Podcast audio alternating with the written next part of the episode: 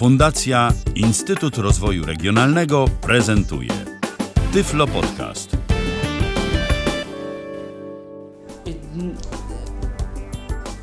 Na antenie, y, mówi Michał Kasperczak, na antenie Tyfloradia będziemy dzisiaj rozmawiać o y, o tyflotechnologiach. Nazwałem to roboczo magazyn y, nowości tyfloinformatycznych mniej więcej z ostatniego miesiąca i zobaczymy ile tych nowości później będzie, jak nam to wyjdzie. Mam nadzieję, że takie cykliczne spotkania w gronie kilku osób, w których będziemy nowości tyfloinformatyczne omawiać, takie bardziej bieżące i z różnych dziedzin, dotyczące różnych dziedzin, że myślę, że takich audycji będzie troszkę, że będą one trochę częściej. Za chwilkę, za jakieś 15 minut uaktywnimy kontakt na Skype oraz pod numerem telefonu, który podam później i do nas będzie, będzie można do nas dzwonić. Dzisiaj gośćmi programu są Mikołaj Rotnicki i Paweł Witam. Masarczyk. Witam serdecznie. To co, to zaczynamy. Zaczynamy od, od nowości. Co się ostatnio wydarzyło, bo w Ameryce dwie, konwenc- dwie konwencje ostatnio, tak? Mikołaj, może? Tak, y, dwie konwencje dwóch y, organizacji y, niewidomych. Jedna organizacja to jest NFB, czyli National Federation of the Blind. Druga organizacja to jest ACB, czyli American Council of the Blind. I to są takie, nazwijmy to, odpowiedniki, jak w Polsce mamy Polski Związek Niewidomych. Tam są takie dwie duże organizacje. One tak naprawdę gdzieś w latach 50., 60. y, wykrystalizowały się z jakiejś takiej jeszcze innej organizacji. E, No, istnieją jakby wspólnie, chociaż mówi się, że mm, jest taki pewien poziom konkurencji, rywalizacji między nimi. Może nie wrogości, chociaż niektórzy też tak mm, sądzą, ale e, o tym, że mm, te organizacje między sobą troszeczkę się konkurują i no nie powiem, że się zwalczają, ale konkurują ze sobą, może świadczyć to, że już od wielu, wielu lat e, konwencje, czyli takie wielkie coroczne zjazdy, e, organizują zawsze prawie w terminach pokrywających się. Z reguły jest to początek lipca. No i e, w tym roku mm, NFB, czyli National Federation of the Blind, zorganizowała swoją konwencję w dniach bodajże 3, 4, 5, e, 6 lipca. E, Natomiast od e, bodajże 6 lipca do mm, teraz do końca tego tygodnia, e, czyli do około 11-12 lipca trwa konwencja ACB. Mm, One, się, mm, one mają swoje miejsce w różnych dużych miastach w Stanach Zjednoczonych. Każdego roku jest to, jest to inne miasto. A, I y, każda, każda z tych konwencji oczywiście gromadzi, no wiadomo, swoich, y, swoich zwolenników, ale też i członków, oczywiście swoje zarządy. Natomiast to, że odbywają się no prawie w jednym terminie, to jest takie właśnie troszeczkę działanie celowe, żeby nie wiem, osoby, które należą do jednego powiedzmy i drugiego związku, żeby nie za bardzo miały możliwość pojechania na konkurencyjną konwencję. No tak niestety to, to się tak troszeczkę dzieje, ale każda z tych organizacji ma jakieś tam swoje zasługi w, w reprezentowaniu interesów osób niewidomych i słabowidzących. A jako, że to są e, konwencje takie dosyć duże, duże wydarzenia, bardzo dużo paneli merytorycznych jest poświęconych sprawom osób niewidomych i słabowidzących, to nie obcym na tych konferencjach jest również temat nowych technologii. I mm, z reguły na te konwencje są również zapraszane y, firmy tyfloinformatyczne, które mają tam możliwość y, wystawienia się po prostu. Czyli wygląda to tak troszeczkę podobnie jak, y, mm, jak podczas takich targów CISAM czy, czy ATIA, które odbywają się odpowiednio na początku roku i gdzieś tam w marcu ale podczas tej konwencji też są organizowane właśnie takie wystawy sprzętu i bardzo często to, co w danym roku nie zostało jeszcze jako nowość zaprezentowane na ATIA czy na CISANie, to bardzo często pojawia się na tych właśnie lipcowych dwóch y, konferencjach czy konwencjach.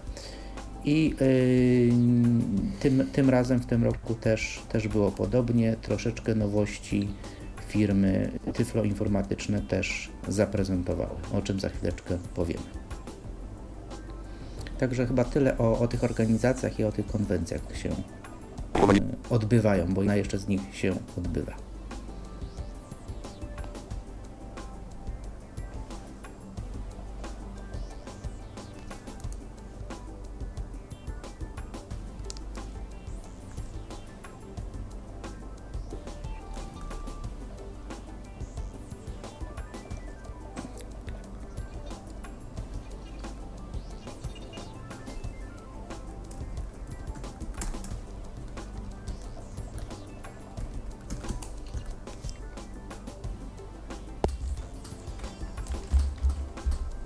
Widzę, że mamy jakieś delikatne problemy techniczne. Postaram się je tu rozwiązać w miarę sensownie Czy i mnie słychać? szybko.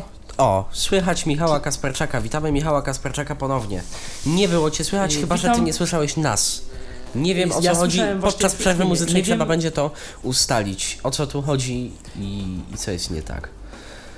Słuchamy zatem dalej. Być może, być, mo, być może jedna, a proszę powiedzieć na czym skończy, co, co, co ostatnio było słyszane ode Michał. Michał skończył swoją wypowiedź na temat NFB Mikołaj, i ACB. Mikołaj. Mikołaj. skończył swoją wypowiedź na temat NFB i ACB. Dobrze, co to tak, jest mhm. w ogóle i jak, Y, tak. jak to działa. Y, To ja, za, to ja zapytam w takim razie, jak to jest, jak, jak, jak, sobie z tym radzą właśnie firm, firmy tyfloinformatyczne? Czy to jest tak, że jedna firma na przykład jest y, na tej konwencji, inna, inne firmy są na tej konwencji, czy one jakoś po prostu są i tutaj, i tutaj? Jak, to, jak, to, jak sobie z tym firmy radzą?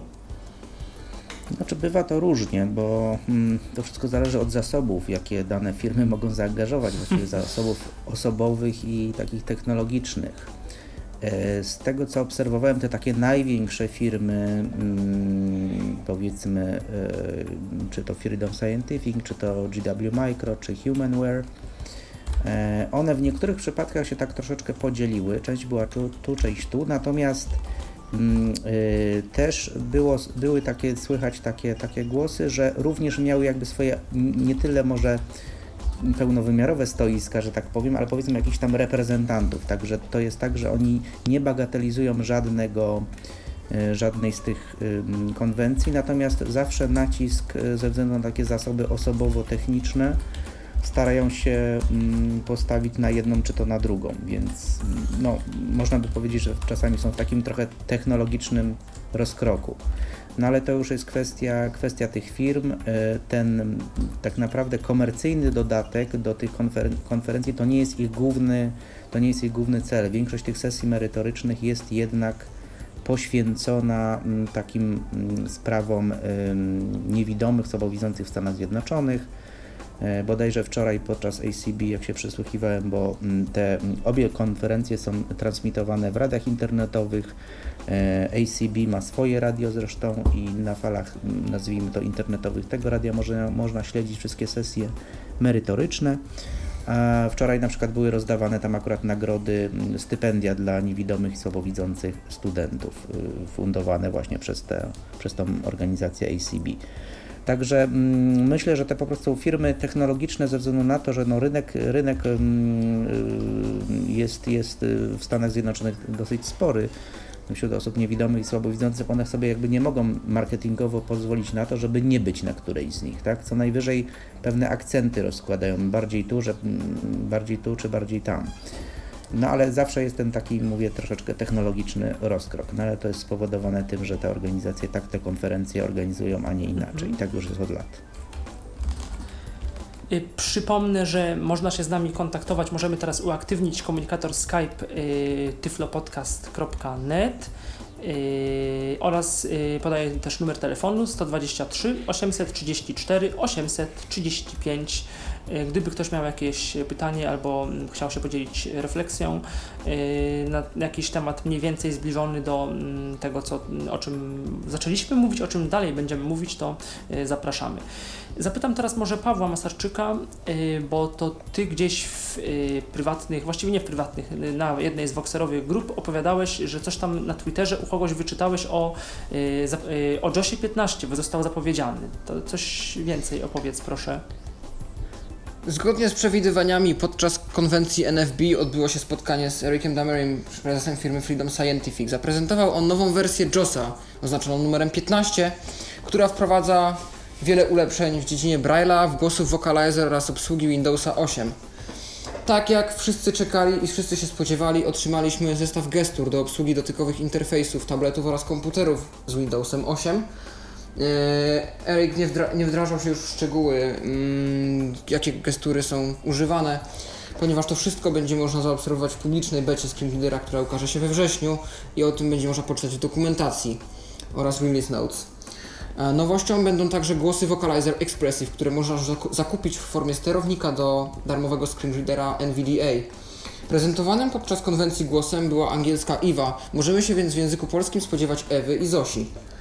A z innych nowości można także wyróżnić długo oczekiwaną opcję, jaką jest możliwość zmiany monitora brailleowskiego w JOSie bez konieczności restartu screen readera, ulepszenia w braille'u strukturowym, a także mm, a także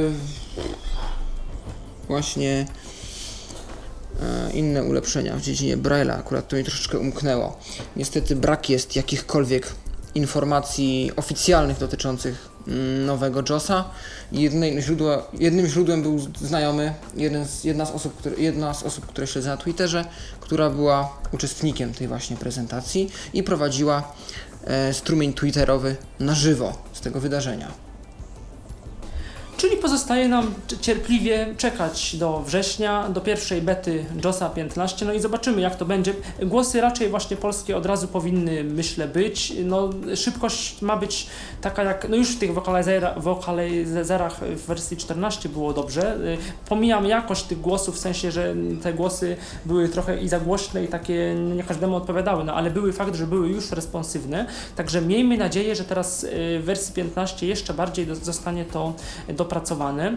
No i ta obsługa Braille'a na pewno, no JOS y, zawsze gdzieś tam wszedł, y, tą obsługę Braille'a bardzo mm, dopracowywał też trochę pod osoby głuchoniewidome i to zawsze była mocna strona JOSa, choć trzeba przyznać rzeczywiście, że dodawanie i konfiguracja monitorów brailleowskich i, i brak sterowników do wielu urządzeń w komplecie z JOSem, y, no to, była taka, to był taki minus w stosunku na przykład do, do Windowsa, czy nawet do, teraz do NVDA. No ale miejmy nadzieję, że to się zmieni. Jeżeli chodzi o wokalizery, to miałem możliwość testowania właśnie polskich głosów y, Vocalizer Expressive. No i nie wiem, czy mamy się specjalnie z czego cieszyć. O ile głos Ewa jest dość e, czysty i ma dość poprawną wymowę i dość ładną dykcję, jeżeli tak można powiedzieć o syntezie mowy, to Zosia ma dość spore problemy z wymową po prostu zwykłych wyrazów, pewnych e, zlepków literowych. Dzieją się dziwne rzeczy, gdzieś tam jakiś procent się pojawił, czy, czy kiewin. O, ma takie swoje odskoki. No więc właśnie myślę, myślę, że jednak wśród takich osób, które y, lubią takie lubią syntezy takie bardziej naturalnie brzmiące y, jak, jak człowiek, to jednak y, Agata ma taką pozycję, że myślę, że trudno będzie ją pobić już w tej chwili. Ludzie się do niej Tak, ale przyzwyczaili Agata bardzo. chyba zostanie wycofana. Agata zostanie wycofana z tego wygląda, bo nie jest to głos expressive. Nie ma go na przykład w sterowniku do NVDA, chyba że to będzie rozwiązane jakoś inaczej. Po prostu Agata nie jest głosem Vocalizer Expressive. No tak, ale myśli, y, tak, tak, ale myślisz, że, że to będzie tak, że tylko zostaną te głosy expressive, a na przykład ten, te vocalizery i nawet ten real Sound z nie- wokalizera zostaną, zdaje się, tylko głosy Expressive wtedy. Zostanie Tak, Solo wersja Direct, wiadomo. Chociaż Aha. też to wcale nie jest takie pewne, ale jeśli w ogóle to zostanie na pewno wersja Solo Direct, ale nie zostanie yy, wersja Vocalizer Vocalizer. 5.5 klasyczna. Będzie Vocalizer Czyli- 1.1 Expressive, a nie... No, Vocalizer 5.5 to rozumiem, to jest to, co teraz w 14 doszło, dobrze Tak, y, tak, tak. roz- rozumiem. Mm, tak. Mhm. Hmm, no to co, ciekawe, ciekawe. Taką jeszcze to- nowością w tym JOSie 15 będzie, to jest już drobnostka, ale uaktualnione wsparcie dla Skype'a. Nie wiem dokładnie na czym będzie polegało, natomiast coś tam będzie głębiej zintegrowane właśnie w Skype'ie. I przyda się to, bo ostatnie wersje Skype'a miały Mamy wiadomość, dostępnością, ludzie Mamy narzekają. wiadomość na komunikatorze Skype. Piotr pisze, a propos Vocalizera, testuje właśnie iOSa 7. Również ma ten syntezator i niestety Apple dodał do niego Zosię. Ciekawe, czyli mamy rozumieć, że teraz będzie w voice-overze Zosia, czy to tyczy się tylko e, asystenta głosowego Siri? Siri nie jest w języku polskim. Ja mogę powiedzieć taką rzecz, y, ponieważ z, z, troszeczkę przyglądałem się dokumentacji technicznej y, iOS 7 y, i na tą chwilę, więc tu nie, nie mogę potwierdzić tego istnienia y, tej Zosi akurat w, w, w, w, w e, voiceoverze. Może jest to prawda, natomiast z dokumentacji technicznej wynika, że głosy e, Vocalizer Expressive są na tą chwilę jedynie zaimplementowane w Siri. Na razie nie było żadnej informacji na ten temat, czy będą one. Mi się też tak wydawało, natomiast nie wykluczam, wyszła trzecia beta, więc nie wykluczam, Tak, właśnie że coś, że coś zrobili. Yy, No ja właśnie wczoraj się do trzeciej bety przyglądałem i dokumentacji technicznej i jedyna kwestia, która była poruszona w voiceoverze to było poprawienie, poprawienie tego, bo tam jest dosyć potężna ta dokumentacja techniczna i jest wszystko działami tak wypisane i jedyna informacja, która tam się pojawiła związana z voiceoverem to, to, to były poprawki dotyczące e, tego, że voiceover nie czytał powiadomień. Tylko tyle. E, Natomiast nic więcej z dokumentacji technicznej w kwestii voiceovera i głosów nie było. No może jest, nie, nie neguję tej informacji, mm, bo tutaj y, podobno jak ktoś, nie wiem, testuje tego iOS-a 7, trzeba by pewnie to jakoś tam potwierdzić. No to Jeżeli prosimy o więcej tak. informacji, może być może od No właśnie, może, właśnie może, może by słuchacz coś więcej powiedział, albo ewentualnie spróbował zadzwonić na, na, na Skype'a. I zademonstrować. O właśnie, O. to by też było coś ciekawego. Ale myślę, że też warto by powiedzieć tutaj, bo, mm, bo mówimy o tych głosach y, Vocalizer mm, Expressive, jakby skąd one się tak troszeczkę wzięły i skąd te takie nam znane nazwy Zosia i, i, i Ewa, a w szczególności Zosia, to może warto by powiedzieć, że jakiś czas temu Loquendo zostało y, powiedzmy przejęte przez Nuansa i No i te S-Voxy, bo ten Ewa jest googlowskim głosem i w sumie to byłoby dość logiczne, jeżeli Zosia jest w iOSie, ponieważ Ewa jest głosem Google i byłby tu konflikt z Androidem. no właśnie. No tak, a, a głos Krzysztof wydaje się, że nie ma go, póki co przynajmniej, tego nie, dawnego nie jest głosu. głosem Expressive. Mm, Tak, i on nie został jakby zmieniony na, tą, na, na tę technologię mm, Expressive. Także, mm, no także to będziemy obserwować. y, Może się okazać, że, y, y, że, że, że wcale te głosy tak właśnie no, nie, nie będą tak, tak, tak fajne, jak, jak można by niestety. Tylko pytanie, co jest wtedy alternatywą?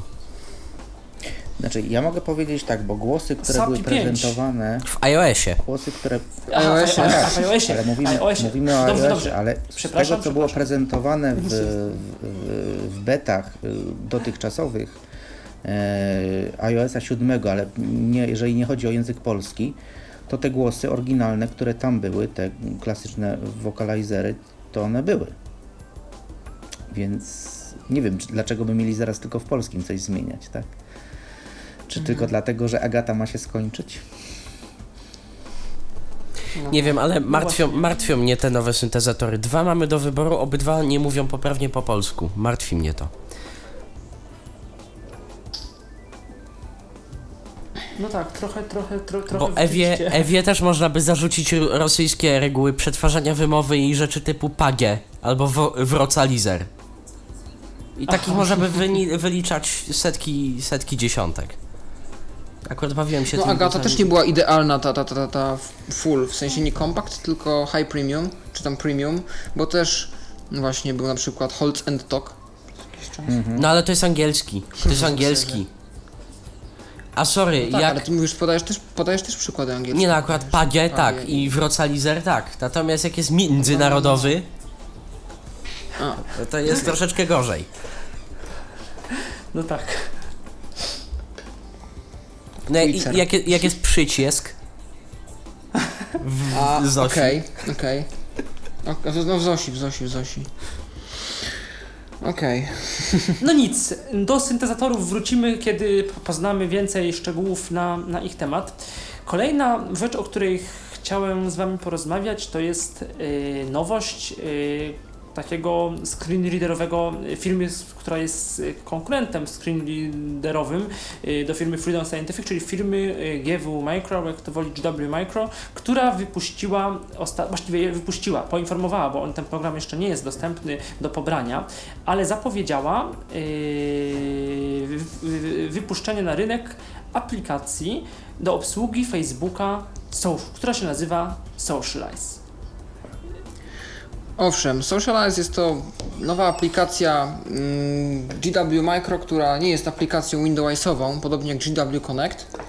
A zachęceni sukcesem klienta Skype'owego, GW Micro sięgnęli po następny krok, dość milowy krok, muszę nawet przyznać, w dziedzinie komunikacji sieci społecznościowych i stworzyło coś, na co społeczność mm, osób niewidomych, niewidomych użytkowników komputera czekała już od dawna.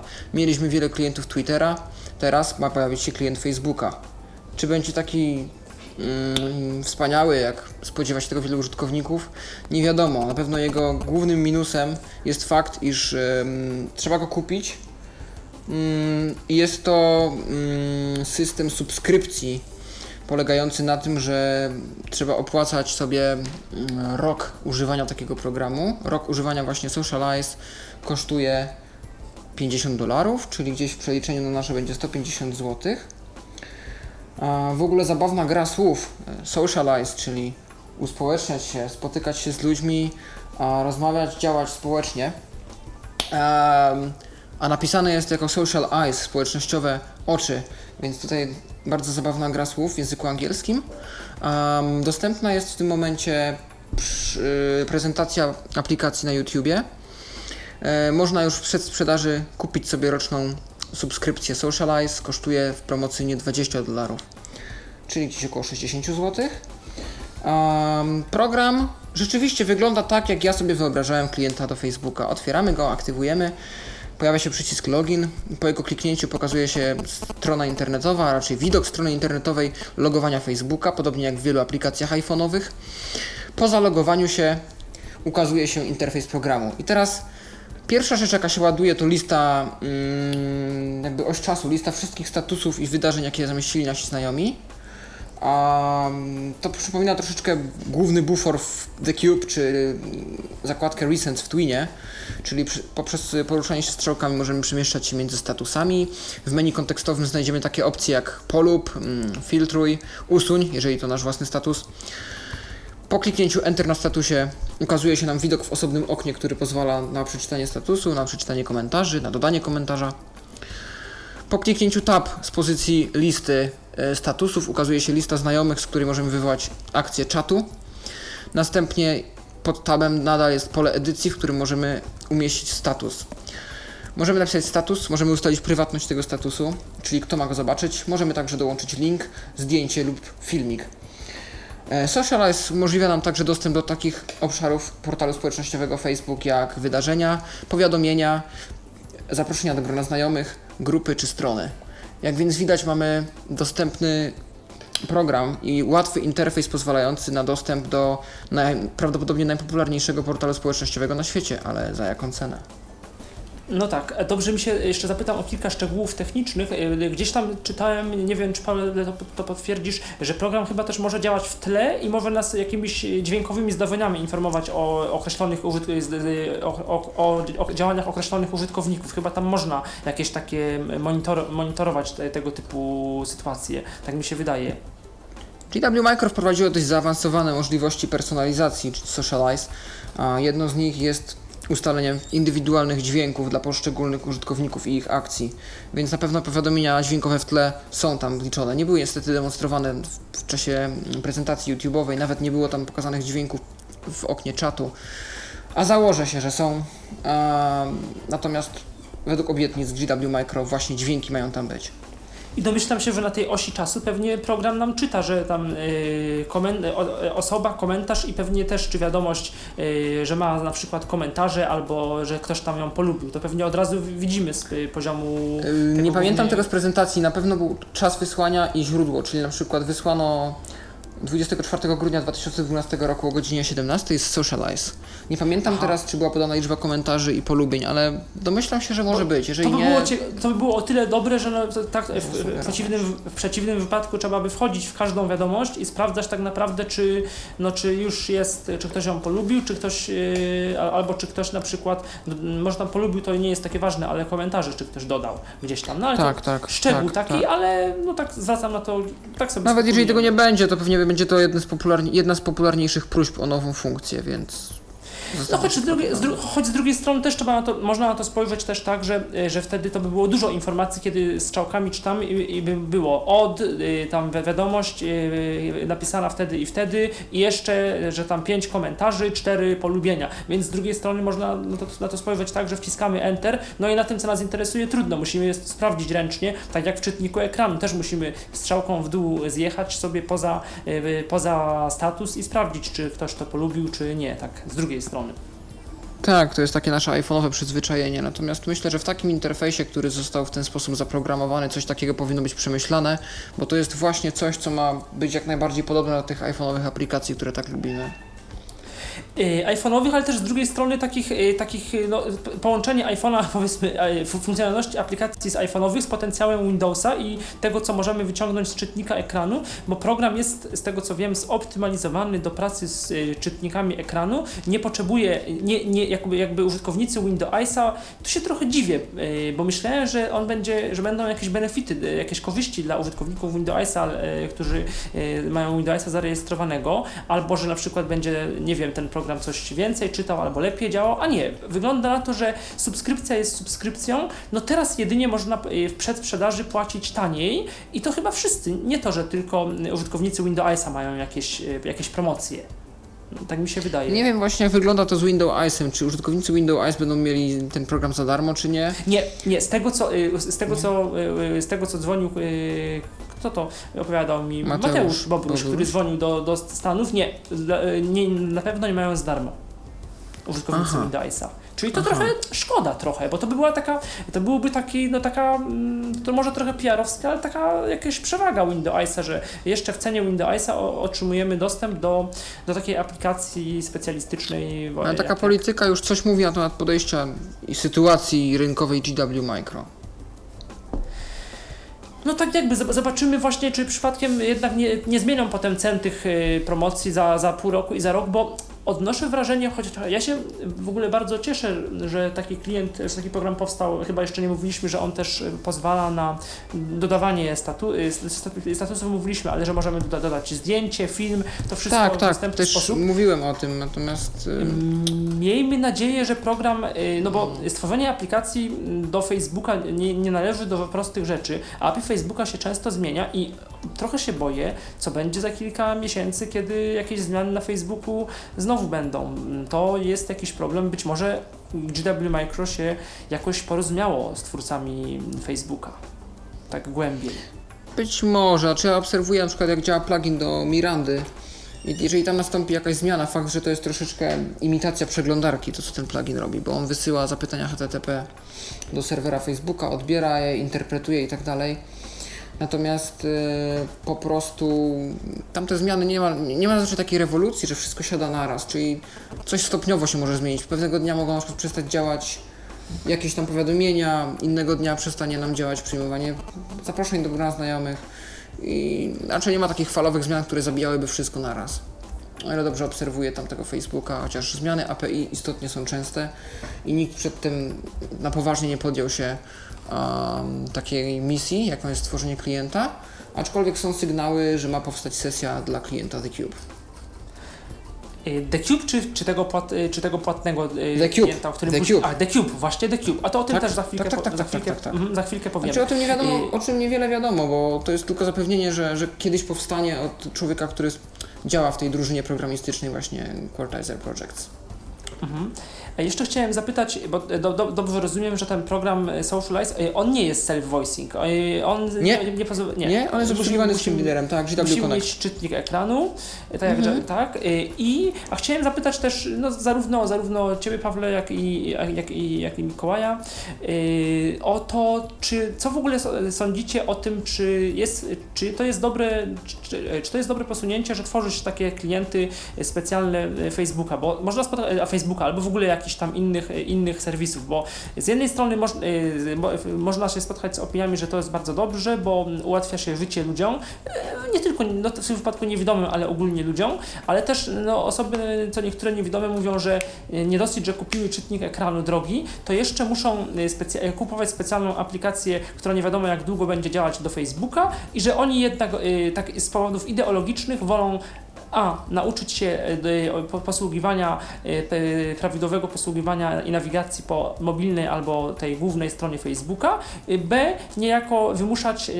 dostępność e, Facebook, tych, tych stron Facebooka e, na, na właśnie twórcach, e, na, na, na, twórcach portalu społecznościowego, bo inaczej to znowu będzie jakieś getto, jakiś e, e, Facebook so- sobie e, powie, że ma, wszyscy niewidomi mogą skorzystać z aplikacji e, Socialize i nie będzie e, uaktualniał nie, i nie będzie dbał o dostępność swojego mm, interfejsu Facebooka. Co o tym sądzicie? Czy ja bym powiedział takie, takie coś, y, bo mm, tak y, z moich obserwacji y, w pewnym oderwaniu nawet od Facebooka, jeżeli już, już mówimy w ogóle o mm, jakichś klientach do portali społecznościowych, to takim pierwszym chyba był Twitter, jeżeli chodzi o otwarcie swojego interfejsu na różnego rodzaju y, aplikacje jako takie. E, I to zarówno, y, zarówno mobilne, jak i, jak, i, y, jak i stacjonarne, mm, na komputery stacjonarne. I to bardziej jest jakby filozofia mm, chyba mm, samego, samego, że tak powiem, e, no, portalu społecznościowego, tak? czyli albo Twittera, albo, albo Facebooka. E, Jednak ja częściej na przykład słyszę o API do, do Twittera. Mm, Ostatnio też przecież tam dosyć spore zmiany w API były. Jedna wersja API została w ogóle zdepre- zdeprecjonowana i wyłączona niedawno. Chyba Pawle możesz potwierdzić. Tak, owszem. E, Yy, I 11 czerwca, czy kiedyś tam? no właśnie, tam chyba jeden ileś wersja, nie? Nie pamiętam tego numerka. To już nam 1.0 techniczne była szczegóły. stara, 1.1 jest nowa.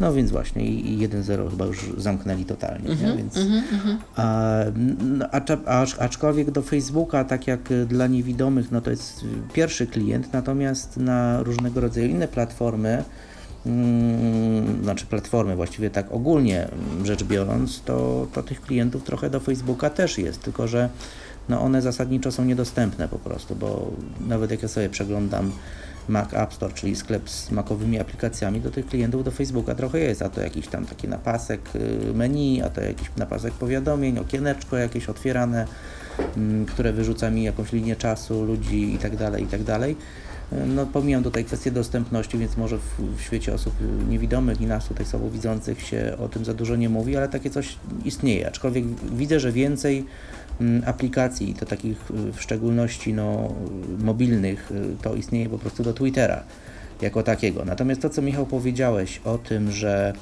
ktoś kupuje program mm, drogi, nazwijmy to, czy Windows Eyes, czy, czy JAWS i jakby z tego tytułu mówi sobie, aha, no to ja wymaga, wymagam od tego programu wszystkiego, że ma robić za mnie wszystko, bo on jest drogi i ma po prostu być ma po prostu działać ze wszystkim, no to tutaj jest y, pewna taka powiedzmy no niezgodność, no bo e, strony internetowe tutaj dużo, dużo mieszają, tak? To twórca danej strony internetowej albo ma podejście takie, że, że robi tą stronę zgodnie z filozofią po pierwsze uniwersalnego projektowania, która oczywiście obejmuje w sobie tworzenie dostępnych stron, czyli zgodność ze standardami WCAG 2.0, Web Content Accessibility Guidelines. No a jeżeli niestety twórca takiej strony ma te, ma te standardy w głębokim poważaniu, no to, no to niestety, no to tutaj screenreadery właśnie dlatego muszą miewać takie różnego rodzaju mm, inteligentne czułki, macki i tak dalej, które próbują coś tam powyrywać z tych stron internetowych a teraz coraz więcej stron internetowych jest y, implementowanych już w HTML-u 5, no, który jest swego rodzaju wyzwaniem, bo z jednej strony on mm, pewne mm, elementy dostępnościowe ma w sobie już wbudowane, tam różnego rodzaju landmarki, role dla przycisków, no ale trzeba to też inteligentnie y, zakodować, inteligentnie y, to y, zaimplementować na danej stronie internetowej. Facebook i tak można powiedzieć, że przez te mm, powiedzmy lata, lata już istnienia on i tak się mm, dosyć mocno zmienił. On się mm, poprawił dostępnościowo, tak? Aczkolwiek nie ulega wątpliwości, że są to strony dosyć skomplikowane, ponieważ dzieje się na nich bardzo dużo. To są strony, które trakcie ich oglądania e, sprawiają e, po prostu mm, problemy z tym, że różne elementy różnych stron zmieniają się w różnym czasie, tak? Ta linia, linia czasu czy oś czasu się cały czas odświeża, ktoś dodaje komentarze, jakieś lajki się pojawiają, jakieś tam ktoś doda komentarz, ktoś coś polubi, ktoś wstawi zdjęcie, no i do tego czat na, czat na stronie, który też I jeszcze do tego, tak? I, i, i, i, I, więc to jest po prostu masa takiego kontentu interaktywnego, który się dzieje praktycznie bez odświeżania strony. No i tutaj niestety screenreadery mm, niestety z tym sobie za bardzo, za bardzo nie naradzą. Stąd też pomysł właśnie na stworzenie takiego takiego y, klienta, tak, no to i tu jest oczywiście kwestia dyskusyjna, czy on ma być płatny, czy on ma być bezpłatny. No, y, prawda jest taka, że ktoś też się jednak y, nagimnastykował nad tym, nad zrobieniem tego. Mm, no już niezależnie od tego, że jest to jeden z twórców, y, jeden, jedna z firm, która jest twórcą jednego z, z popularniejszych screenreaderów. Natomiast też y, chwała im za to, że oni to zrobili w taki sposób, że y, proszę bardzo, my dajemy wam, my, da, my dajemy wam klienta do, do Facebooka, ale nie ograniczamy Wam dostępu tylko z Windows ale możecie sobie z tego korzystać i JAWSem, i NVDA, i, i jakim żywnie Wam się podoba screenreaderem. Więc tu jest też, te, też te, ta kwestia, tak, że to jest otwarte zasadniczo rozwiązanie do korzystania z różnymi screenerami nie sprawdziły się informacje, bo gdzieś tam y, chodziły pogłoski po internecie, że program y, Socialize ma też obsługiwać inne serwisy społecznościowe, y, LinkedIn chyba. I coś jeszcze, Twitter chyba nawet nie, ale o, LinkedIn się mówiło, o czymś jeszcze się mówiło, na razie to się, to się jakoś nie sprawdziło. I też ja w ogóle myślałem, że ten program się później pokaże, bo tak on był, jego, o, o nim się gdzieś tam mówiło, ale jakby te, te, te, od pewnego czasu JW Micro ma taką politykę, że y, osoby testujące muszą zachować y, pełną y, jakby tajemnicę, nie mogą się dzielić informacjami o gdzieś tam o nowościach. Producent czy dystrybutor też bardzo mało mówił na ten temat. Ja myślałem, że to jeszcze dużo czasu upłynie, nawet przy okazji trochę gdzieś tam takich rozmów o gdzieś tam kuluarowych podczas omawiania Windowsa najnowszego. Ja myślałem, że dużo czasu jeszcze upłynie, aż program, aż program, aż program zostanie zaprezentowany, a tutaj jednak nie. No i to, to miło, bo chyba program jest, zobaczymy czy jest stabilny tak naprawdę, no ale y, no ja się cieszę, ja się cieszę, ja program raczej kupię. Nie wiem, czy nic o polskich cenach, ani o tym, czy będzie tłumaczony, ale przypuszczalnie będzie.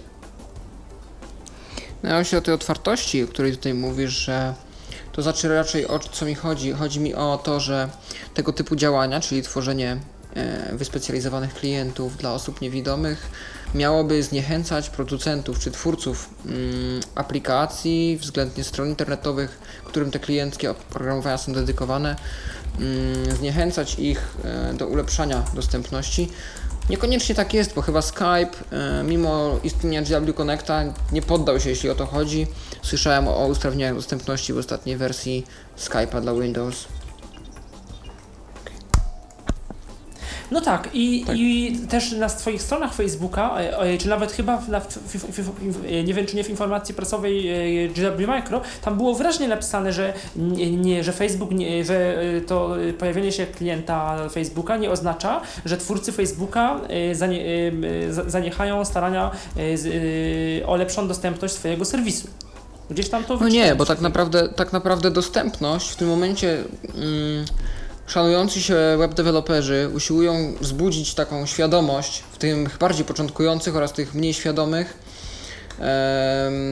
oraz oczywiście wszystkie organizacje, które zajmują się dostępnością, że dostępność to nie jest funkcja, to nie jest tak zwany feature, to nie jest dodatek, to jest tak naprawdę pokazanie, jak bardzo twórca danego portalu czy strony szanuje swoich użytkowników.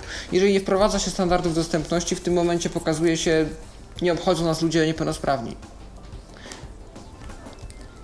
To może teraz właśnie y, jeszcze za kilka minut sobie zrobimy przerwę, a jeszcze przedtem chciałem Ciebie, Pawle, zapytać o tą, o, dostępność, y, o to, co się ostatnio zmieniło tak ogólnie y, w dostępności Facebooka, bo teraz od pewnego czasu, co miesiąc chyba, chyba co miesiąc są publikowane informacje na ten temat, takie techniczne.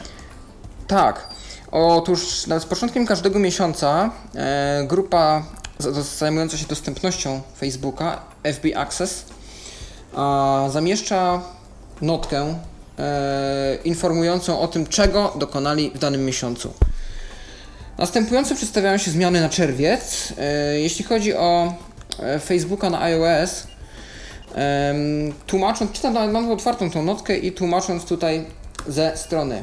Dokonaliśmy dużej liczby zmian dostępności, w usprawnieniach dostępności e, zarządzania fokusem, czyli pewnie tam będzie lepiej utrzymywał się fokus na poświęconych elementach. Em, interakcje z newsfeedem, czyli naszą osią czasu, czyli wszystkimi tymi nowościami, które przynosi znajomi.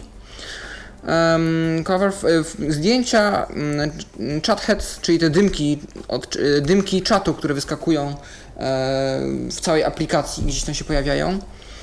E, oraz y, sekcja komentarzy na iPadzie. iPadzie.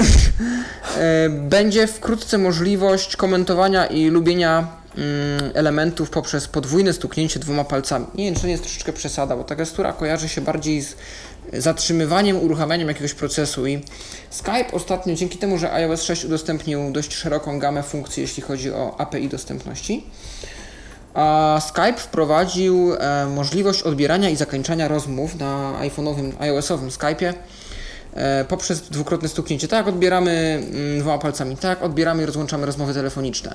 I nie wiem, czy teraz nie powstanie taka troszeczkę głupia moda na to, że ta gestura będzie robić wszystko w każdej aplikacji, tak naprawdę. To może być troszeczkę takie właśnie zgubne.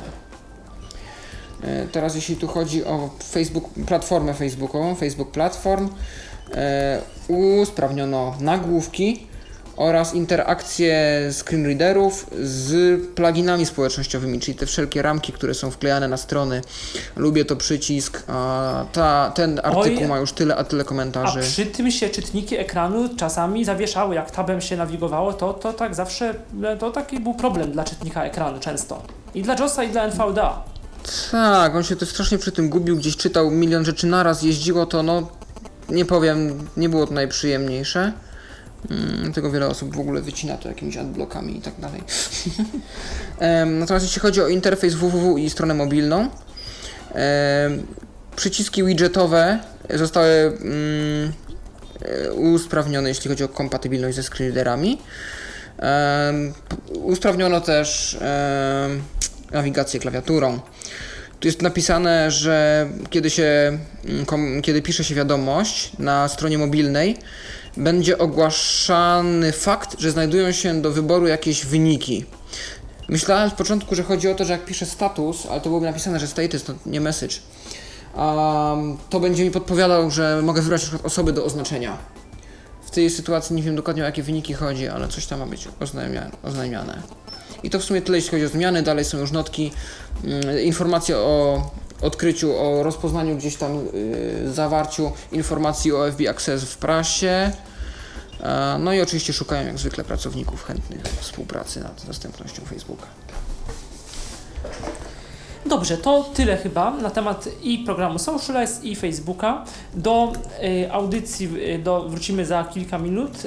Y, przypominam, że można się z nami kontaktować y, poprzez Skype tyflopodcast.net oraz przez, poprzez numer telefonu y, 8, y, 123 834 835. Wracamy za kilka minut. Tyflo, tyflo, tyflo, tyflo, tyflo, tyflo. To jest Tyflo Podcast.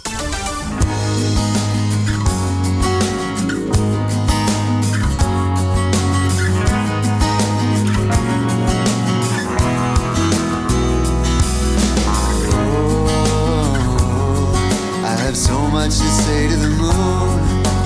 Summer is turning to fall, a season too soon. I, I feel so lonely and I don't know why. I just wanna see my reflection in somebody's eyes. But I can't stay another day. Where do I come from? Where do I go?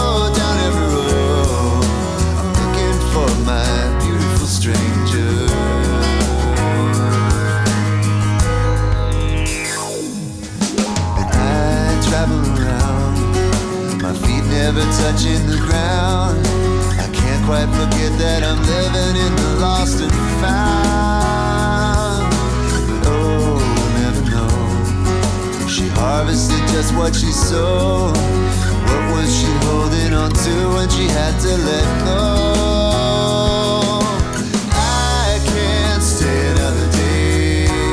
Where do I come from? Where do I go?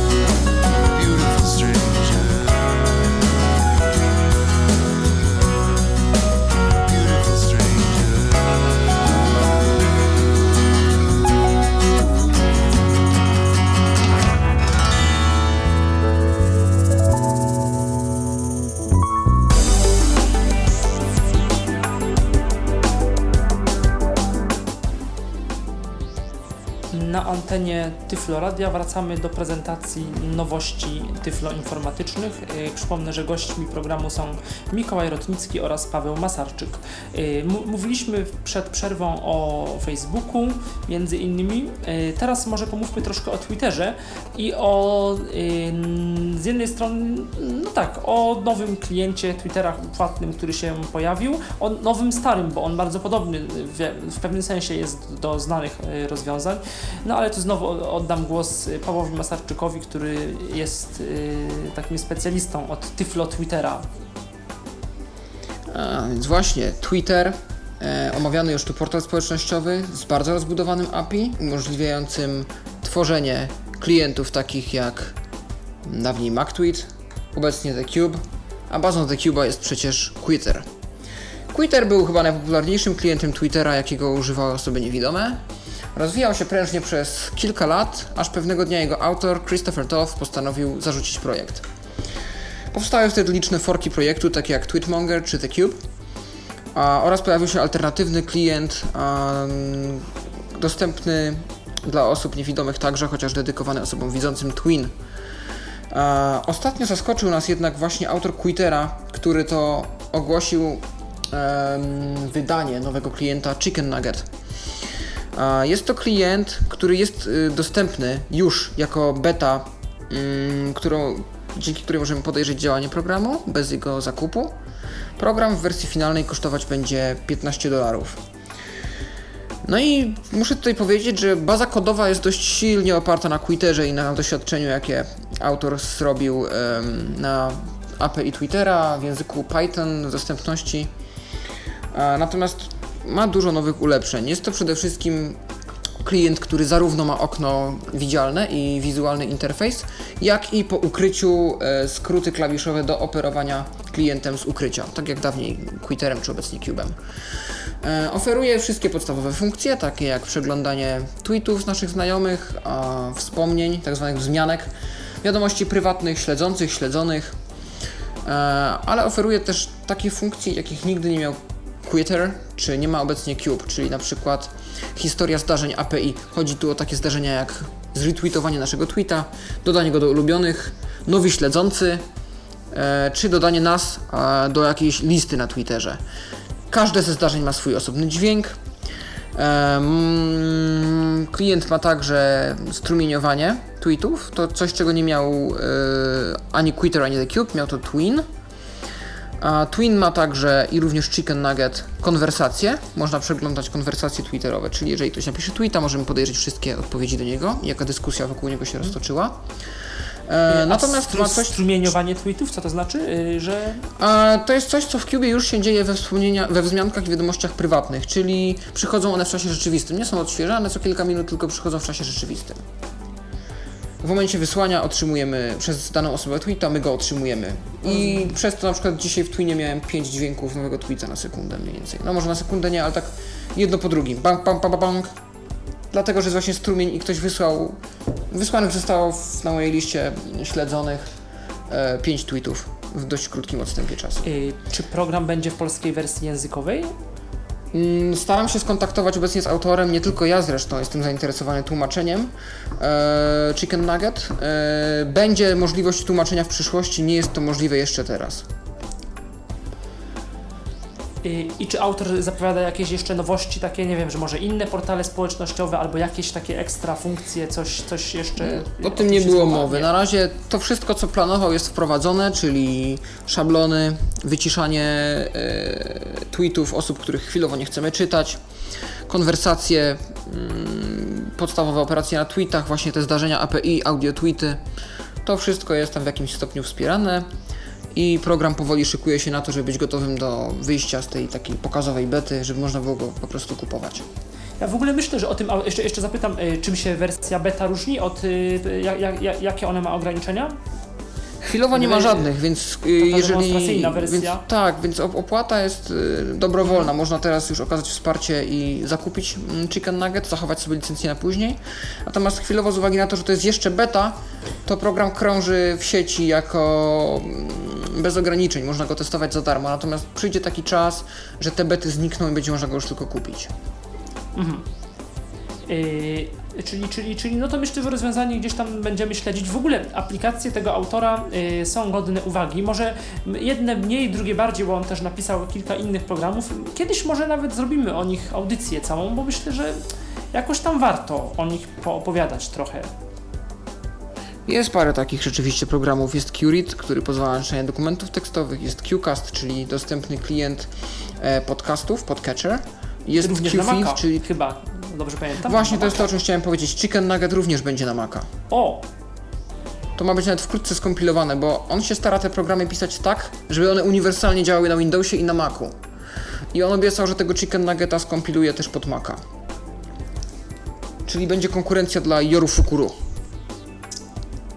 No tak. Chociaż Yorfukro to jest normalny klient, to nie jest jakiś specjalnie dla niewidomych tworzony. Mm, Nie, nie, nie, ale jest też dostępny i właśnie Tak, dość tak, zaawansowany, wiem. Mhm. dlatego najczęściej jest używany, ale on tam ma na przykład taką wadę, że w momencie, bo to jest tabela z tymi tweetami i w momencie, kiedy przychodzi nowy tweet, to on tak dość namolnie powtarza za każdym razem dodano komórkę, dodano, dodano tam nawet kolumnę czy coś w tym stylu, nie pamiętam tam coś tego typu, czy tam dodano nowy rząd komórek.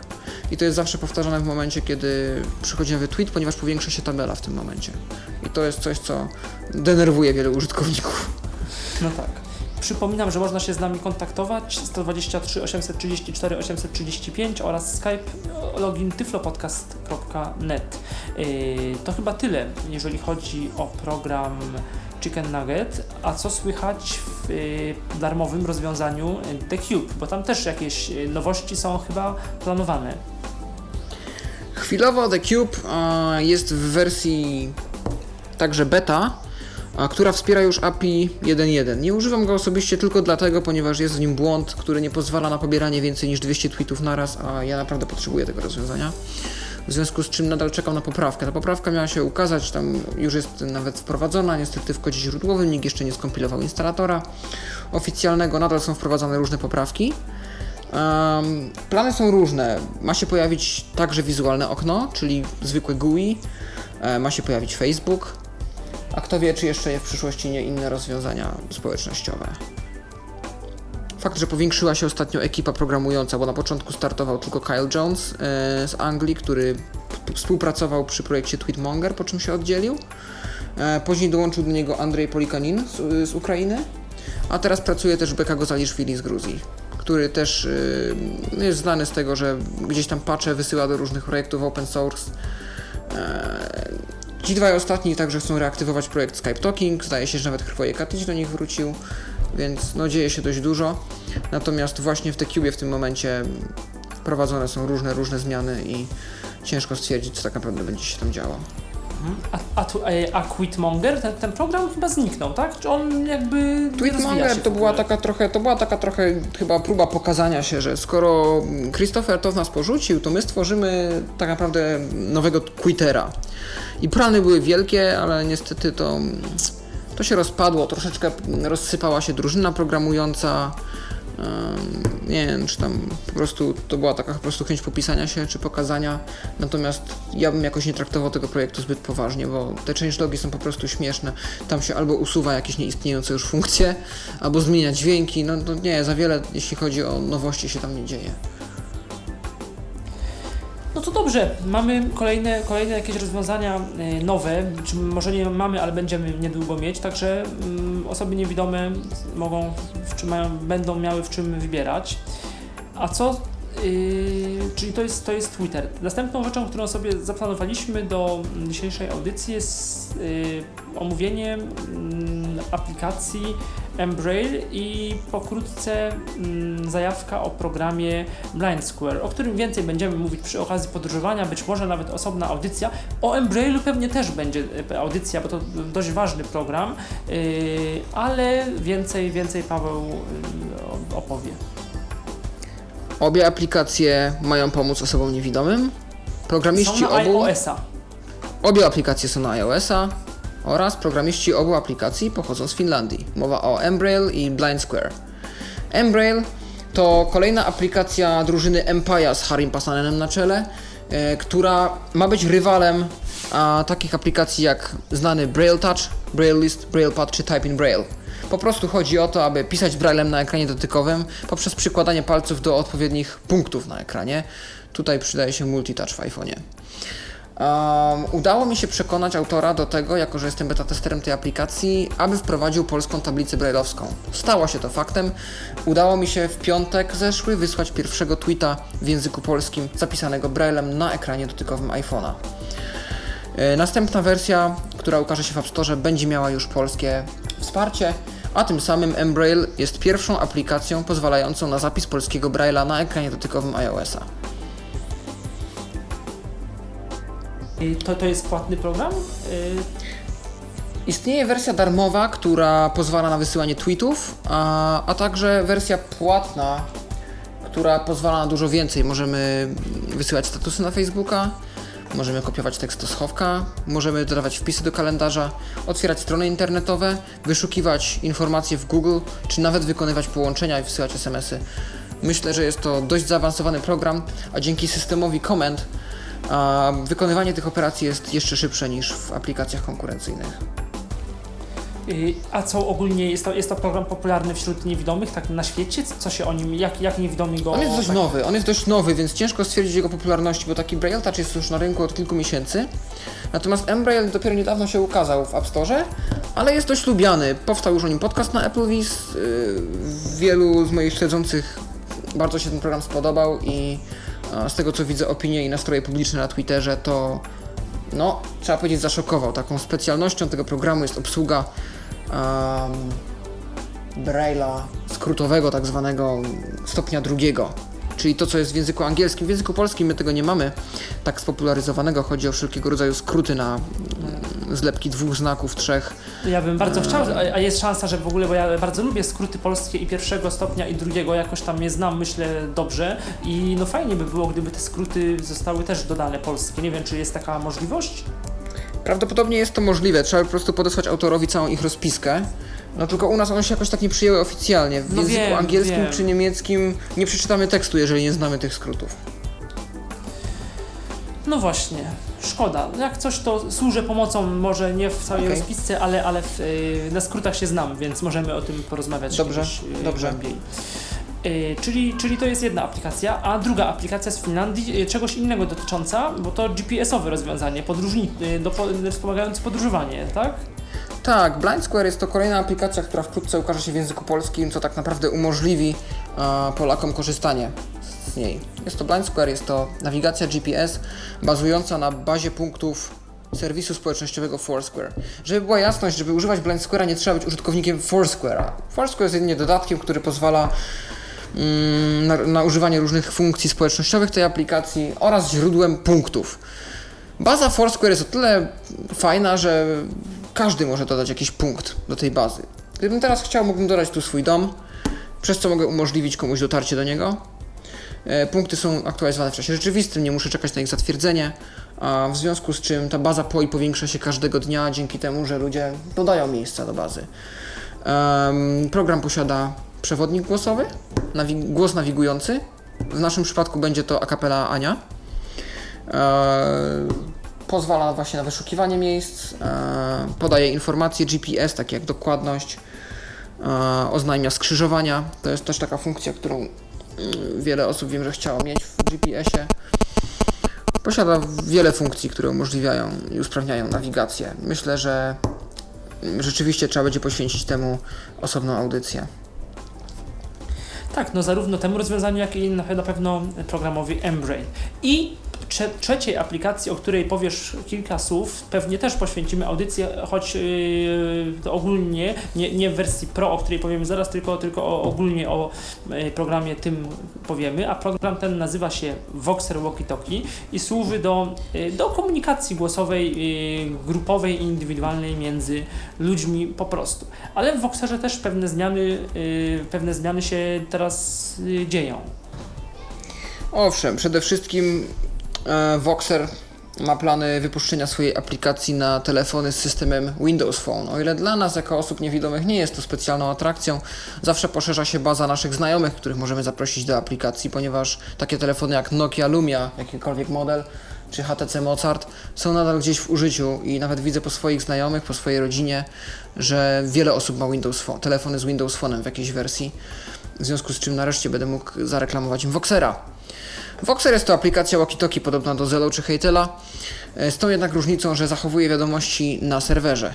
Dzięki temu mogliśmy stworzyć taką grupę jak Tyflostacja czy Pitu-Pitu, które są to dość prężne grupy, gdzie osoby z dysfunkcją wzroku wymieniają się poradami dotyczącymi technologii tyfloinformatycznych, technologii ogólnych oraz dzielą się innymi swoimi przeżyciami, radościami, smutkami, poradami dotyczącymi życia codziennego. Stworzyliśmy taki jakby odpowiednik głosowy i no dość nowoczesny list dyskusyjnych.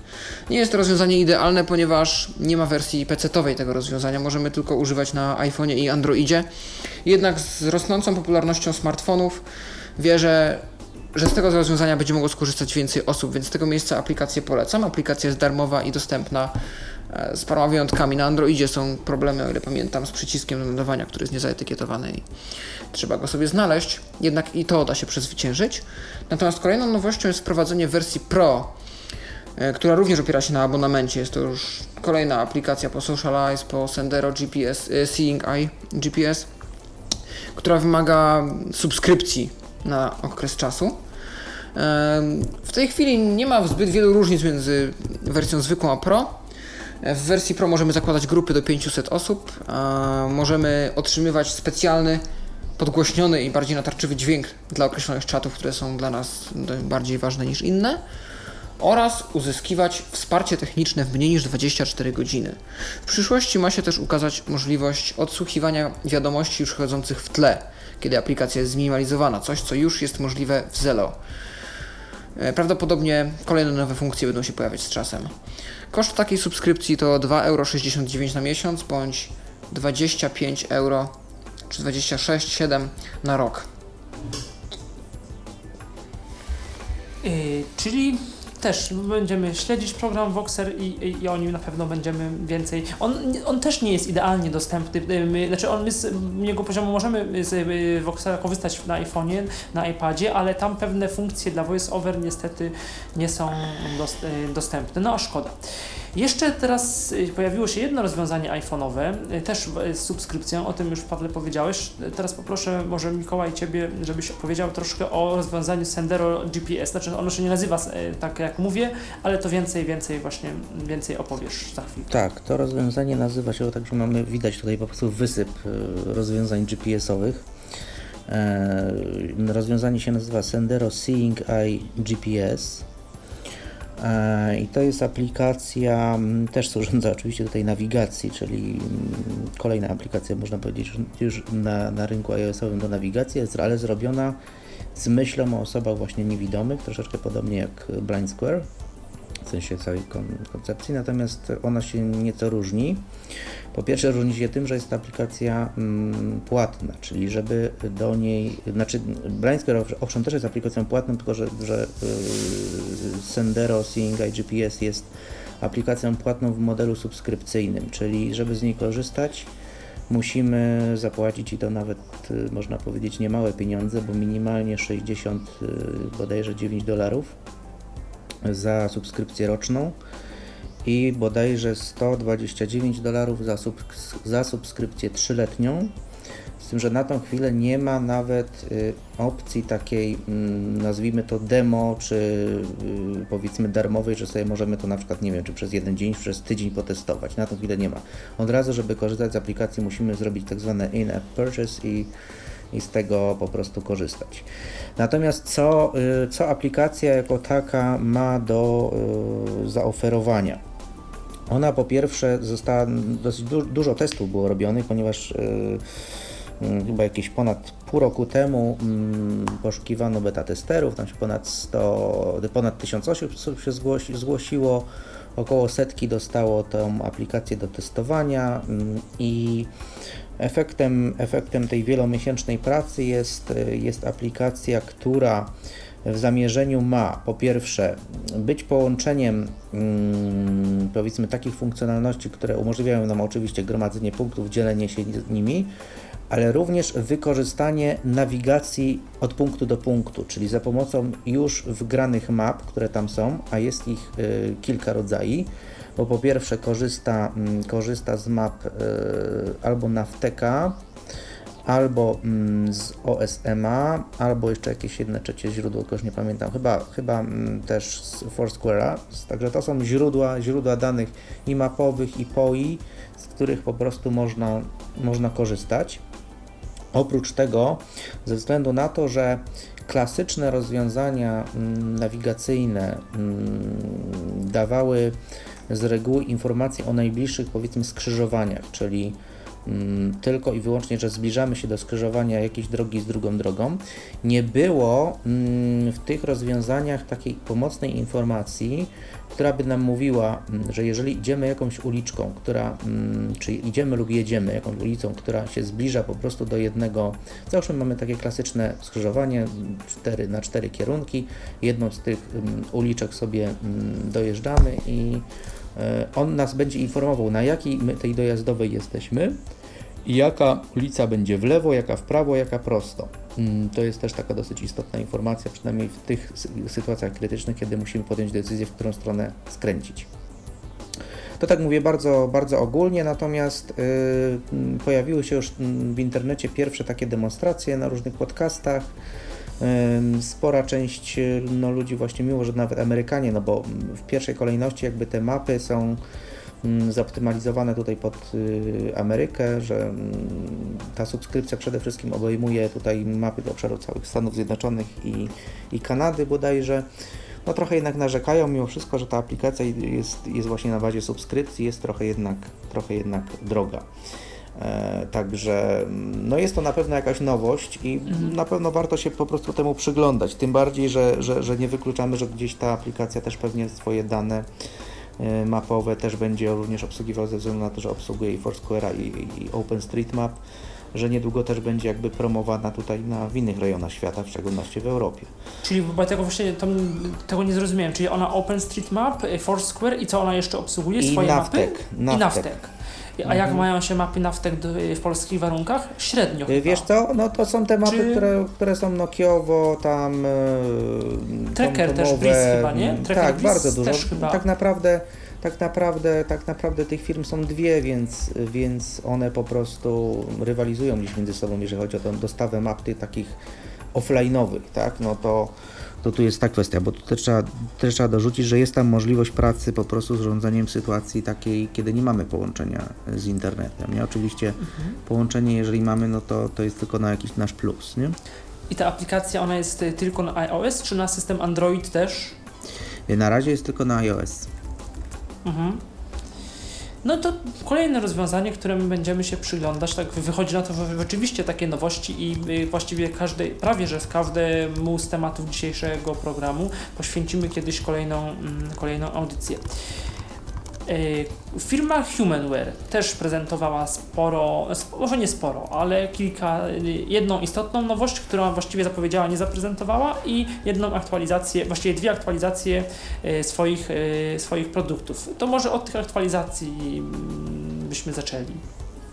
Tak, pierwsza rzecz to mm, zapowiedziała, że już wkrótce na dniach ym, zostanie wydana ym, kolejna aktualizacja oprogramowania firmware, czyli tego oprogramowania sprzętowego do nowego Wiktora Readera Stream.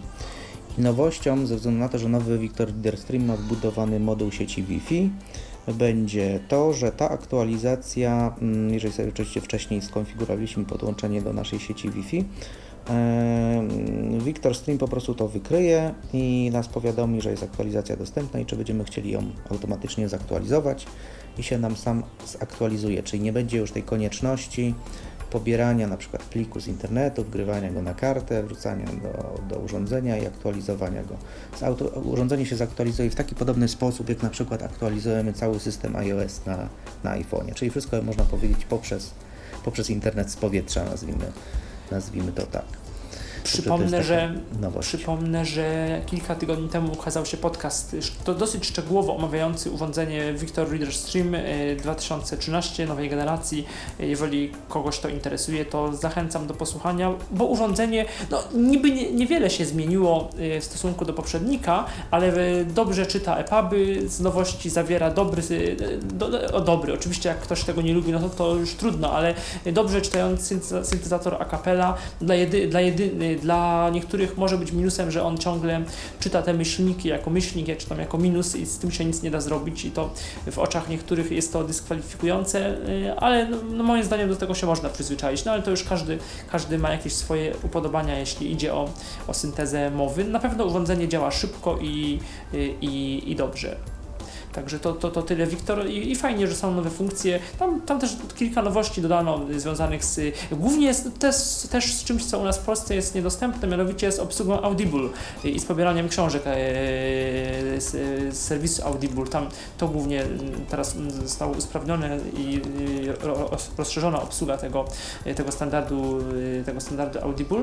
I też dodano kilka pomniejszych y, rzeczy związanych z playlistami, z muzyką, z lepszym odtwarzaniem i też nagrywaniem y, nagrywaniem y, dźwięku.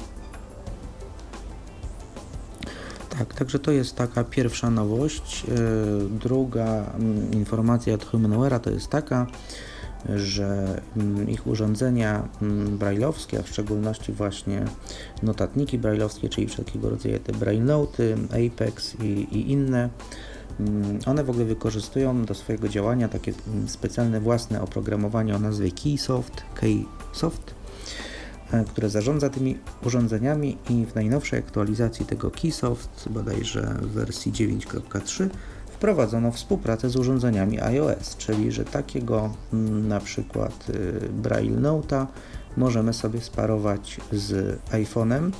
E, Najprawdopodobniej chodzi tutaj o przede wszystkim wykorzystanie linijki brailleowskiej, która jest w tych notatnikach i, i możliwości sterowania po prostu za pomocą Braille Note'a y, iPhone'em. E, Nie mam żadnych na tę chwilę informacji, jak wygląda ewentualnie jeszcze jakieś inne dodatkowe funkcjonalności, ponieważ pojawił się ten news dosłownie wczoraj, tylko że jest po prostu wsparcie właśnie dla, dla iOS-a. Także to jest taka druga nowość. No i trzecia nowość jest taką nowością hmm, pełzającą, by tak można powiedzieć, bo pojawiła, znaczy było już o niej jakiś czas temu, były różnego rodzaju takie przecieki, a mianowicie produkt o nazwie e, Prodigy, ale tutaj taka ciekawostka, nie pisze się to jako Prodig, tylko Prodigi i na końcu. E, Trochę nietypowa, nietypowa pisownia mm, i widać tutaj, że Humanware podchodzi do tego mm, tak troszeczkę można powiedzieć po Apple'owemu, bo mm, ich kampanie reklamowe z reguły też były takie dosyć tajemnicze. E, Wczoraj na, czy przedwczoraj na stronach, y, na stronach y, Humanware'a pojawił się taki nawet obrazek, który w pewien fragment tego urządzenia pokazuje mm, i można by nawet, mm, przynajmniej mówię akurat osoby, które coś tam y, jeszcze widzą, mogły się z tym zapoznać. Mm, Było takie hasło napisane na tym, na tym rysunku y, prostota, czyli simplicity e, i, i cytat z Leonarda da Vinci, że prostota to jest najwyższy szczyt wyrafinowania. E, Dzisiaj się pojawił kolejny obrazek, bodajże o nazwie Intelligence, inteligencja, jakiś cytat, cytat ze Stephena Hawkinga. I kolejny, mm, kolejny podgląd którejś tam z części tego urządzenia, natomiast mówię, na tym wczorajszym obrazku urządzenie wyglądało dosłownie jak iPhone. Miało ten taki duży przycisk, nazwijmy to pseudo home, miały, miało, miało ekran. Dzisiaj są pokazane na, na tym przybliżeniu jakieś większe przyciski. E, Ja sobie troszeczkę pogooglałem parę dni temu, mm, wpisałem sobie Prodigy i Humanware, no i, mm, i ku mojemu zaskoczeniu mm, wpadłem na strony amerykańskiego urzędu patentowego, na którym, na którym były informacje właśnie związane, że ta nazwa już została za, zarejestrowana e, ponad rok temu, e, czyli te prace jednak się już zaczęły sporo, sporo, sporo czasu temu i e, w opisie tego, tego produktu było napisane, że jest to e, nic innego jak bardzo inteligentny powiększalnik z zaawansowanymi, rewolucyjnymi funkcjami dla osób słabowidzących. E, Mówi się o tym, że mm, będzie to urządzenie, które z jednej strony będzie łączyło mm, funkcję mm, bardzo zaawansowanego powiększalnika, z drugiej strony bardzo prostego w obsłudzie, w ale również z możliwością jakiegoś tam OCR-owania, czyli możliwości rozpoznawania, rozpoznawania tekstu i coś z nim robienia, czy to przeczytania, Tak, czy to... to ma, z tego co ja się, bo to y, mm, firma Harpo będzie dystrybutorem tego, tego rozwiązania, tak jak innych produktów Humanware w Polsce i na, mamy już obietnicę od Harpo, że kiedy y, tylko, bo to w ogóle w kwietniu miała być prezentacja, już y, miało być to pokazane, zostało to przesu- y, premiera została przesunięta i na pewno kiedy tylko urządzenie będzie gotowe, to mm, otrzymamy je do testów i ono z tego co zrozumiałem, choć też, mm, też informacje uzyskane z Harpo trochę tak były, z, z, trochę y, jakby były w duchu te, też takiej trochę tajemniczości, trochę ogólników gdzieś tam, bo tak sobie Humanware to pewnie zastrzegł. Y, Ma być do tego chyba coś w rodzaju stacji dokującej, ale też stosunkowo niewielkiej, to nie ma być duże, ale no jednak trochę większe niż ten powiększalnik i po współpracy, po powiedzmy, y, mówiąc tak trochę kolokwialnie, trochę obrazowo, włożeniu powiększalnika w, tą, w tę stację ma się odbywać coś więcej. Nie wiem, czy ta, to OCR-owanie z poziomu tego urządzenia, z tej stacji, czy ta stacja musi współpracować z komputerem. Nie wiem też, czy jakoś ten powiększalnik y, nie może wyświetlać, nie wiem, czy przez jakieś Wi-Fi, czy przez jakiś kabel, na przykład powiększenia na, na monitorze albo na komputerze. Trochę fantazjuję, ale nie jest to, y, nie jest to myślę, nie jest to takie y, bezzasad, bezzasadne, co mówię. Tak, nie jest to bezzasadne, tym bardziej, że mówię, no kampania ta reklamowa w tej chwili mm, się dopiero rozkręca i widać, że oni, to, oni do tego podchodzą troszeczkę podobnie jak parę lat temu e, właśnie reklamowali mm, Braille Note'a Apex bodajże. To też było tak, że były pewne obrazy tego urządzenia, jakieś fragmenty, jakieś przyciski, nikt za bardzo nie wiedział o co chodzi. Reklamy wtedy bardzo przypominały mm, reklamy MacBooka Air. No i cały czas widać, że ta firma jednak gdzieś tam na Apple'u się trochę wzoruje, jeżeli chodzi o marketing i pokazywanie. Także mówię, wczoraj było coś, dzisiaj jest coś, przypuszczam, że jutro i na najbliższych dniach, pewnie zanim się konferencja ACB mm, skończy, to, to Humanware jednak, jednak, jednak to pokaże. Bo mówię, przedstawiciel Humanware'a mm, wczoraj rano miał swoją taką króciusieńką prezentację na, na konferencji ACB i powiedział tylko, że proszę uzbroić się w cierpliwość, bo to już będą najbliższe dni. Więc yy, po prostu chyba lubią tak yy, stopniować napięcie, tak? coś ala szczęki, tak? Natomiast czy to się okaże oczywiście tak rewolucyjnym produktem, no to się mówię, to zobaczymy jak już to pokażą. Trzymamy rękę na pulsie w każdym razie. Tak, i to troszkę się powtórzę, ale powiem znowu, że to kolejna mm, nowość, kolejne rozwiązanie, o którym będzie mm, też za czas jakaś audycja.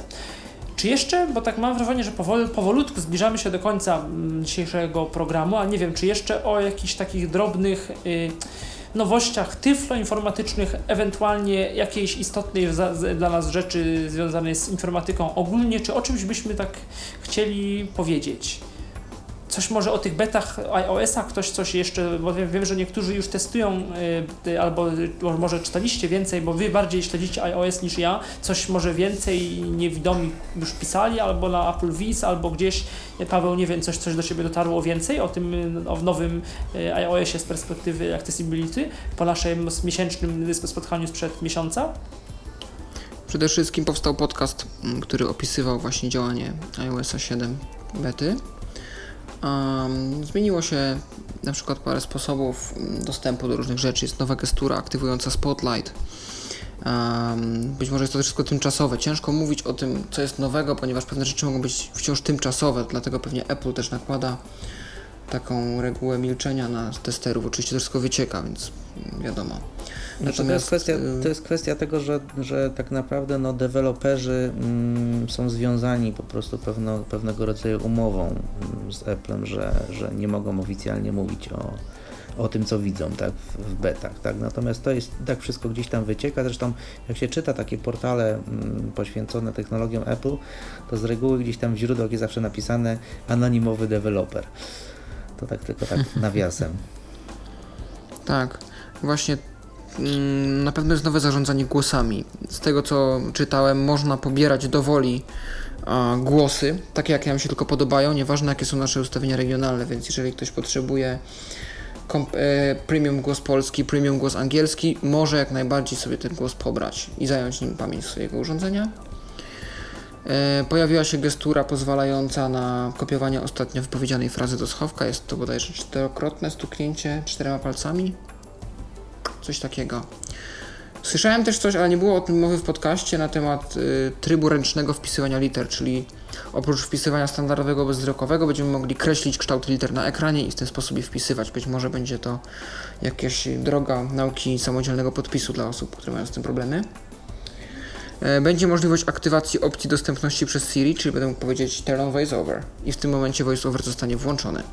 Co może się przydać na przykład na telefonach osób widzących, którymi będziemy się bawić, coś naprawiać albo oglądać, a gdzie nie jest skonfigurowany Accessibility Shortcut, czyli potrójne ciśnięcie Home w celu aktywacji voiceover.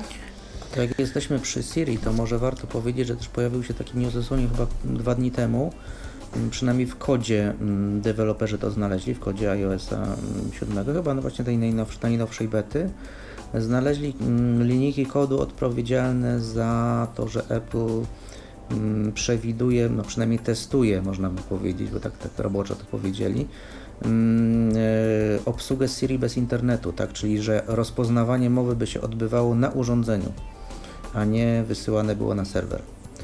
Czyli moglibyśmy być wtedy uniezależnieni od internetu mm, w sytuacji, kiedy chcemy z Siri na przykład, no nie wiem, właśnie włączyć, wyłączyć voiceover, czy napisać coś offline'owo sobie, także rozpoznawanie by się odbywało na urządzeniu. Tak notabene to, to, to, to rozpoznawanie do pewnego stopnia się odbywa na urządzeniu. Jeżeli nie korzystamy z Siri, włączymy sobie tak zwane sterowanie głosowe, no to pewne komendy możemy mm, głosem wydawać. Oczywiście jesteśmy tutaj zawężeni do tylko kilku, kilkunastu, ale takie coś już na już od y, tak naprawdę od y, iPhone'a 3GS jest y, możliwe. No ale zobaczymy. To jest jakiś też dosyć ciekawy, ciekawy news mi się wydaje. Mhm. Ja też zauważyłem, że pojawił się dźwięk na nagłówki. W momencie, kiedy nawigujemy po jakimś interfejsie, trafimy na nagłówek, jest on anonsowany specjalnym dźwiękiem. Nie wiem, czy to jest też w innych kontrolkach. No i jest i nowy sposób wpisywania znaków diakrytycznych. Po prostu, gdy przytrzymamy palec na literze przykład L, usłyszymy L, za chwilę tam no, w wersji angielskiej podano na przykład jakiś tam e, zapis tej litery, wymowę fonetyczną, jakieś imię przyporządkowane tej literce, a następnie dostępne są znaki zamienne i można przeciągać palcem, więc nie trzeba już robić jakichś akrobacji, żeby wpisywać polskie znaki diakrytyczne albo jakiekolwiek inne znaki diakrytyczne z poziomu klawiatury iOS. I jeszcze mi się przypomniała jedna nowość, bo w tym roku sporo mówimy o firmie Harpo, bo to, że jakoś Harpo na nowo mam wrażenie dosyć ciekawe rozwiązania mm, po kilku latach oferuje, y, jeżeli chodzi o technologie dla osób niewidomych i słabowidzących. No to między innymi też za sprawą tego partnerstwa z Humanware'em, ale nie tylko, y, bo producent z Zoomtexta zaoferował rozwiązanie, y, o którym w jakiejś, w jakiejś nowości na portalu Tyfloświat y, pisałem, rozwiązanie do, y, skan- skanujące, y, skanujące, rozpoznające mm, tekst w oparciu oczywiście o fotografowanie, głównie przeznaczone dla użytkowników słabowidzących, użytkowników Zoomtexta, ale nie tylko, y, nawet dla nich sporo tańsze i zoptymalizowane też jakoś tam dla osób niewidomych, choć no nie oszukujmy się, te rozwiązania dla całkowicie niewidomych do końca nie są pewne. One są szybkie, ale nie są do końca pewnym, pewnym i niezawodnym narzędziem pracy. Natomiast y, to rozwiązanie miało być, y, już, już miało się pojawić w Polsce, jeszcze go w Polsce nie ma. Y, Niestety się przeciągają prace nad tłumaczeniem i, no i się przeciągają i musimy cierpliwie mm, czekać, także, także mm, no będziemy obserwować, czy to rozwiązanie się w końcu pojawi, czy nie. Raczej tak, ale, ale jakoś to się przeciąga. I program ZoomText dla Maca, dla komputerów Apple, Macintosh, też taki program istnieje, ale niestety póki co nie ma i nie będzie go w polskiej wersji językowej. Dystrybutor mówi, że być może yy, w wersji, w nowszej wersji systemu macOS Maverick tam jakieś nowe funkcje powiększające mają być, które też sprawiają, że ZoomText yy, jakoś nabierze, mm, nabierze mocy, że będzie, że będzie lepiej działał. Do końca nie wiem, y, o jakie funkcje może chodzić i o jakie mm, optymalizacje, jak to wpłynie na optymalizację samego zoom teksta, y, ale że być może wtedy się y, producent iSquare zdecyduje na, y, na, na, na lokalizację i próbę mm, zawojowania mm, polskiego rynku. No, prawda moim zdaniem jest taka, że nie wiem, ale no jednak ten zoom tekst jest tylko powiększający, a tych użytkowników Maców słabowidzących, y, no w ogóle użytkowników Maców nie jest w Polsce bardzo dużo, więc no trochę się trudno dziwić, że, że gdzieś tam, mm, no oni jednak w Stanach bardziej promują tego. No tego tym bardziej, że to już jest drugie rozwiązanie tak Tak. naprawdę makowe, tak? Bo wcześniej jeszcze był ten e, Mag Max Reader bodajże. e, Ten szwedzki, szwedzkiej firmy? Tak, nie. tak naprawdę Tak. to tak, to było, to było, to było szwedzkie rozwiązanie i ono tak naprawdę no było. Ja nawet je mam zainstalowane w wersji, w wersji demonstracyjnej, to jest takie, że ona tam działa kilkanaście minut. Mm, No ale tak naprawdę widzę, że to się mm, no nie rozwija się. Nie rozwija się niestety. Czyli Pomogło po tobie w czymś, a pomo- pomogło tobie w czymśkolwiek? Yy, wiesz co, powiem Ci tak, że mm, w niektórych sytuacjach to troszeczkę wyostrza czcionki, które mogą być czasami lekko tam zamglone przy, przy dużych powiększeniach, ale zdarzyło mi się też kilka razy, bo on ma też tam taką możliwość, jeżeli najeżdżasz myszą na, na tekst, to on go, on go czyta bez, bez po prostu zaznaczania, klikania i tak dalej. I też inteligentnie to robi, inteligentnie rozpoznaje język i tak dalej, ale zdarzyło mi się, że kilka razy niestety się po prostu to wszystko zawiesiło i, i chyba od tego czasu po prostu yy, zniechęciło mnie to do używania tego, Hmm, tego no. rozwiązania. A tym bardziej nadzieję, zakupu. Mhm. Miejmy nadzieję, że ZoomText, no raczej ZoomText nie powinien się zawieszać, bo on taki był znany ze stabilności raczej, więc mam nadzieję, że ich doświadczenia jednak są, są większe. No Tylko ale pamiętaj, że to było na Windowsie, tak? A Mac to jest Tak, zupełnie tak. inny system. Oczywiście. więc- No, no to prawda, to prawda. A ta firma, ta Magni, coś tam, ona miała doświadczenia na Windows. Nie, oni powiększalniki, dobrze pamiętam, oni produkowali Tak, jakieś takie fajne powiększalniki. Tak. To by się podobały Tak. bardzo te powiększalniki kiedyś. On je chyba Mtron czy ktoś miał w ofercie. Wiem, że po którejś recha byłeś yy, jakoś tam, yy, no nie wiem czy zachwycony, ale bardzo że tobie któryś z tych powiększalników podobał ich. Kiedyś tam, w 2008 chyba roku czy którymś, ale to stare, stare historie. I jeszcze o czymś yy, chcieliście opowiedzieć, powiedzieć coś jeszcze z takich nowinek? Nie, no chyba tyle. Z tego co tam patrzyliśmy, patrzyłem w naszą listę. Jak dorzucić? To kończymy. Zatem dziękuję bardzo. Gośćmi dzisiejszego programu byli Mikołaj Rotnicki i Paweł e, Masarczyk. Mam nadzieję, że do tematów, e, być może w tym gronie, może w nieco rozszerzonym, do tematów nowości tyfloinformatycznych, tak raz na nie, może nie na miesiąc, ale na mm, dwa miesiące gdzieś tam będziemy, będziemy wracać, więc pewnie y, w, takiej, y, w takim, y, z takim tematem ten temat podejmiemy pewnie gdzieś tam we wrześniu albo, albo w październiku jesienią już. Ja dziękuję, dziękuję za uwagę. Y, Mówił Michał Kasperczak. Następne, następna audycja, w, y, ta oczywiście będzie na stronie tyflopodcast.net do pobrania za dni kilka, a audycja y, następna w czwartek. Ala Witek będzie miała mm, gości albo gościa, nie wiem kto nim będzie, z którym albo z którymi będzie rozmawiała na temat orientacji przestrzennej. Dziękuję bardzo. Dziękujemy. Do usłyszenia.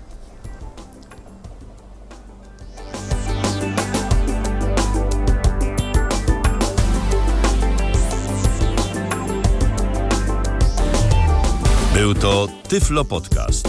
Pierwszy polski podcast dla niewidomych i słabowidzących.